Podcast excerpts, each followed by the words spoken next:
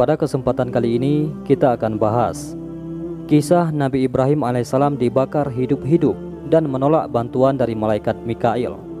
Beliau berserah diri kepada Allah Subhanahu wa taala. Suatu hari, ketika Nabi Ibrahim alaihissalam telah berumur 17 tahun dan telah banyak bergaul dengan banyak orang, beliau diajak ke perayaan yang disebut sebagai perayaan Tuhan-Tuhan mereka.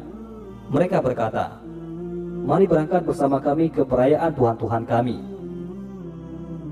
Berhala-berhala tersebut ditempatkan dalam satu bangunan yang terbuat dari batu pualam putih dan hijau.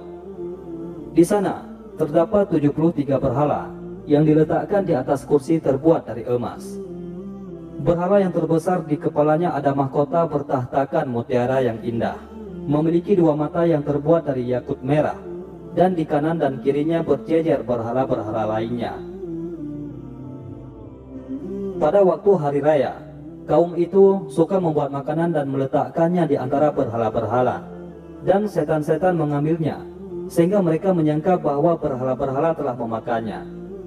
Hal itu membuat mereka bahagia dan berkata, Tuhan kami telah meridai kami, sebab itu dia telah memakan makanan itu. Pada saat itu, kaum tersebut membuat makanan lalu meletakkannya di hadapan berhala di atas sebuah hidangan.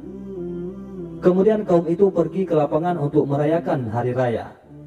Hanya Nabi Ibrahim yang tidak pergi dan berkata kepada mereka, Sesungguhnya aku sakit. Maka mereka berkata, Tinggalkanlah saja dia. Mungkin saja wabah kolera telah menimpanya. Setelah Nabi Ibrahim alaihissalam ditinggalkan oleh mereka, beliau mengambil kapak. Lalu beliau gunakan kapak itu untuk menghancurkan semua berhala kecuali yang paling besar. Selanjutnya kapak tersebut digantungkan ke pundak berhala yang paling besar itu. Lalu Nabi Ibrahim pergi.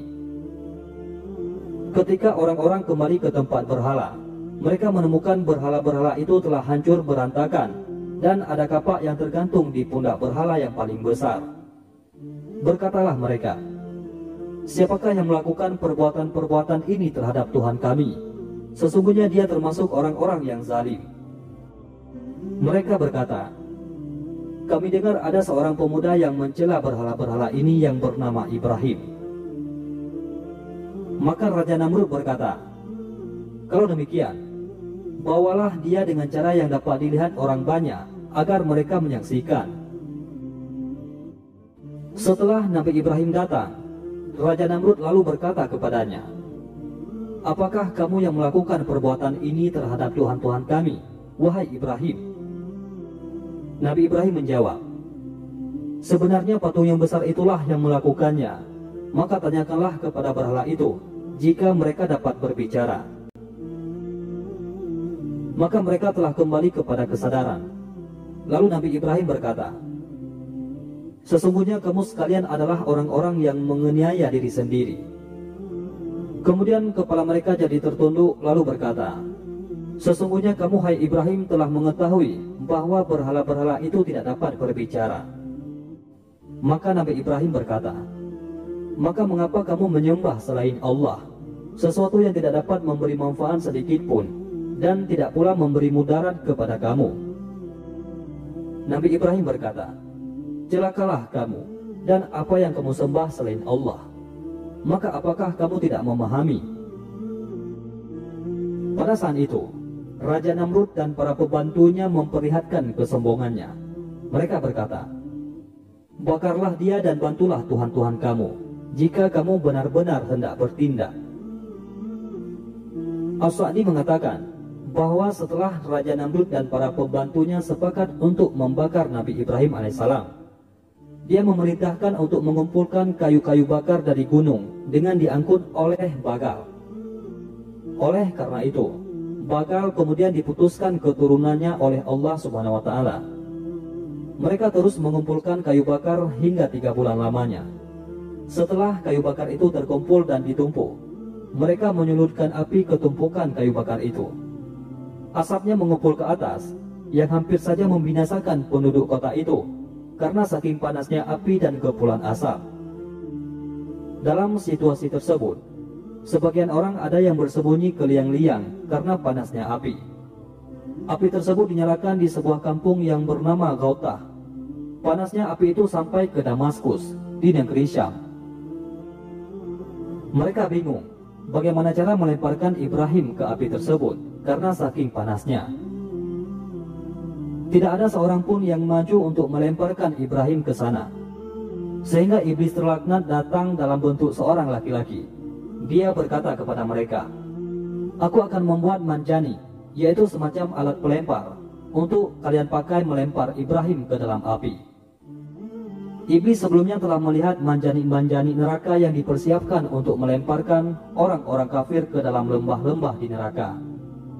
Setelah iblis selesai membuat manjani, Raja Namrud merasa senang.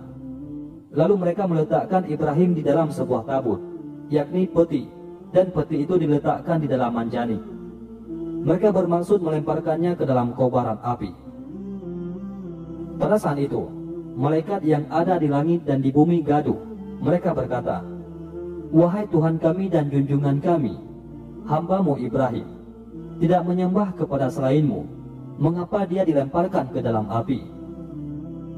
Allah mewahyukan kepada mereka, Wahai para malaikatku, apabila dia meminta pertolongan dari kalian, maka tolonglah dia. Maka malaikat Mikail alaihissalam datang kepada Nabi Ibrahim alaihissalam dan berkata, Wahai Ibrahim, apabila engkau menginginkan agar aku menurunkan hujan kepadamu dan memadamkan api ini, tentu pada saat ini juga aku melakukannya. Nabi Ibrahim alaihissalam menjawab, aku tidak membutuhkanmu. Kemudian malaikat Jibril alaihissalam datang dan berkata, Wahai Ibrahim, apakah engkau perlu bantuan? Nabi Ibrahim menjawab, Adapun kepadamu, maka aku tidak membutuhkannya. Cukuplah bagiku dia mengetahui keadaanku. Tiba-tiba sebuah panggilan dari atas menyeru, Wahai Jibril, kepakkanlah sayapmu kepada api. Atas seruan itu, Malaikat Jibril mengepakkan sayapnya, sehingga api itu padam dan api itu telah dijadikan dingin dan tidak mencelakakan. Dari sisi Nabi Ibrahim, Allah mengalirkan air yang dingin. Dari sisi api ada pohon delima. Dan Nabi Ibrahim diberi ranjang, yaitu tempat tidur dari surga yang di atasnya ada hamparan dari sutra, mahkota, dan perhiasan yang keduanya dipakai oleh Nabi Ibrahim alaihissalam. Beliau duduk di atas ranjang dalam keadaan yang paling nyaman semenjak dia dilemparkan ke dalam api. Pada saat itu, Raja Namrud yang dijauhkan dari rahman Allah pergi ke suatu tempat yang tinggi. Dia ingin melihat bagaimana jadinya Ibrahim. Tiba-tiba ada percikan api mengenai baju Namrud dan membakar ke semua bajunya kecuali badannya. Dia tidak terbakar oleh api, agar tahu bahwa api tidak akan membahayakan siapa pun kecuali dengan seizin Allah. Tetapi semua itu tidak dijadikan bahan pelajaran oleh Raja Namrud. As-Sa'di mengatakan, pada hari itu, banyak sekali orang yang beriman karena mereka melihat mukjizat yang diberikan kepada Nabi Ibrahim alaihissalam, yaitu tidak terbakar oleh api. Ketika Raja Namrud melihat itu, dia berkata kepada Nabi Ibrahim alaihissalam, Pergilah engkau dari tanah kami, agar engkau tidak merusak agama kami. Dan itulah kisah Nabi Ibrahim alaihissalam yang tidak bisa dibakar oleh Raja Namrud dan pengikutnya.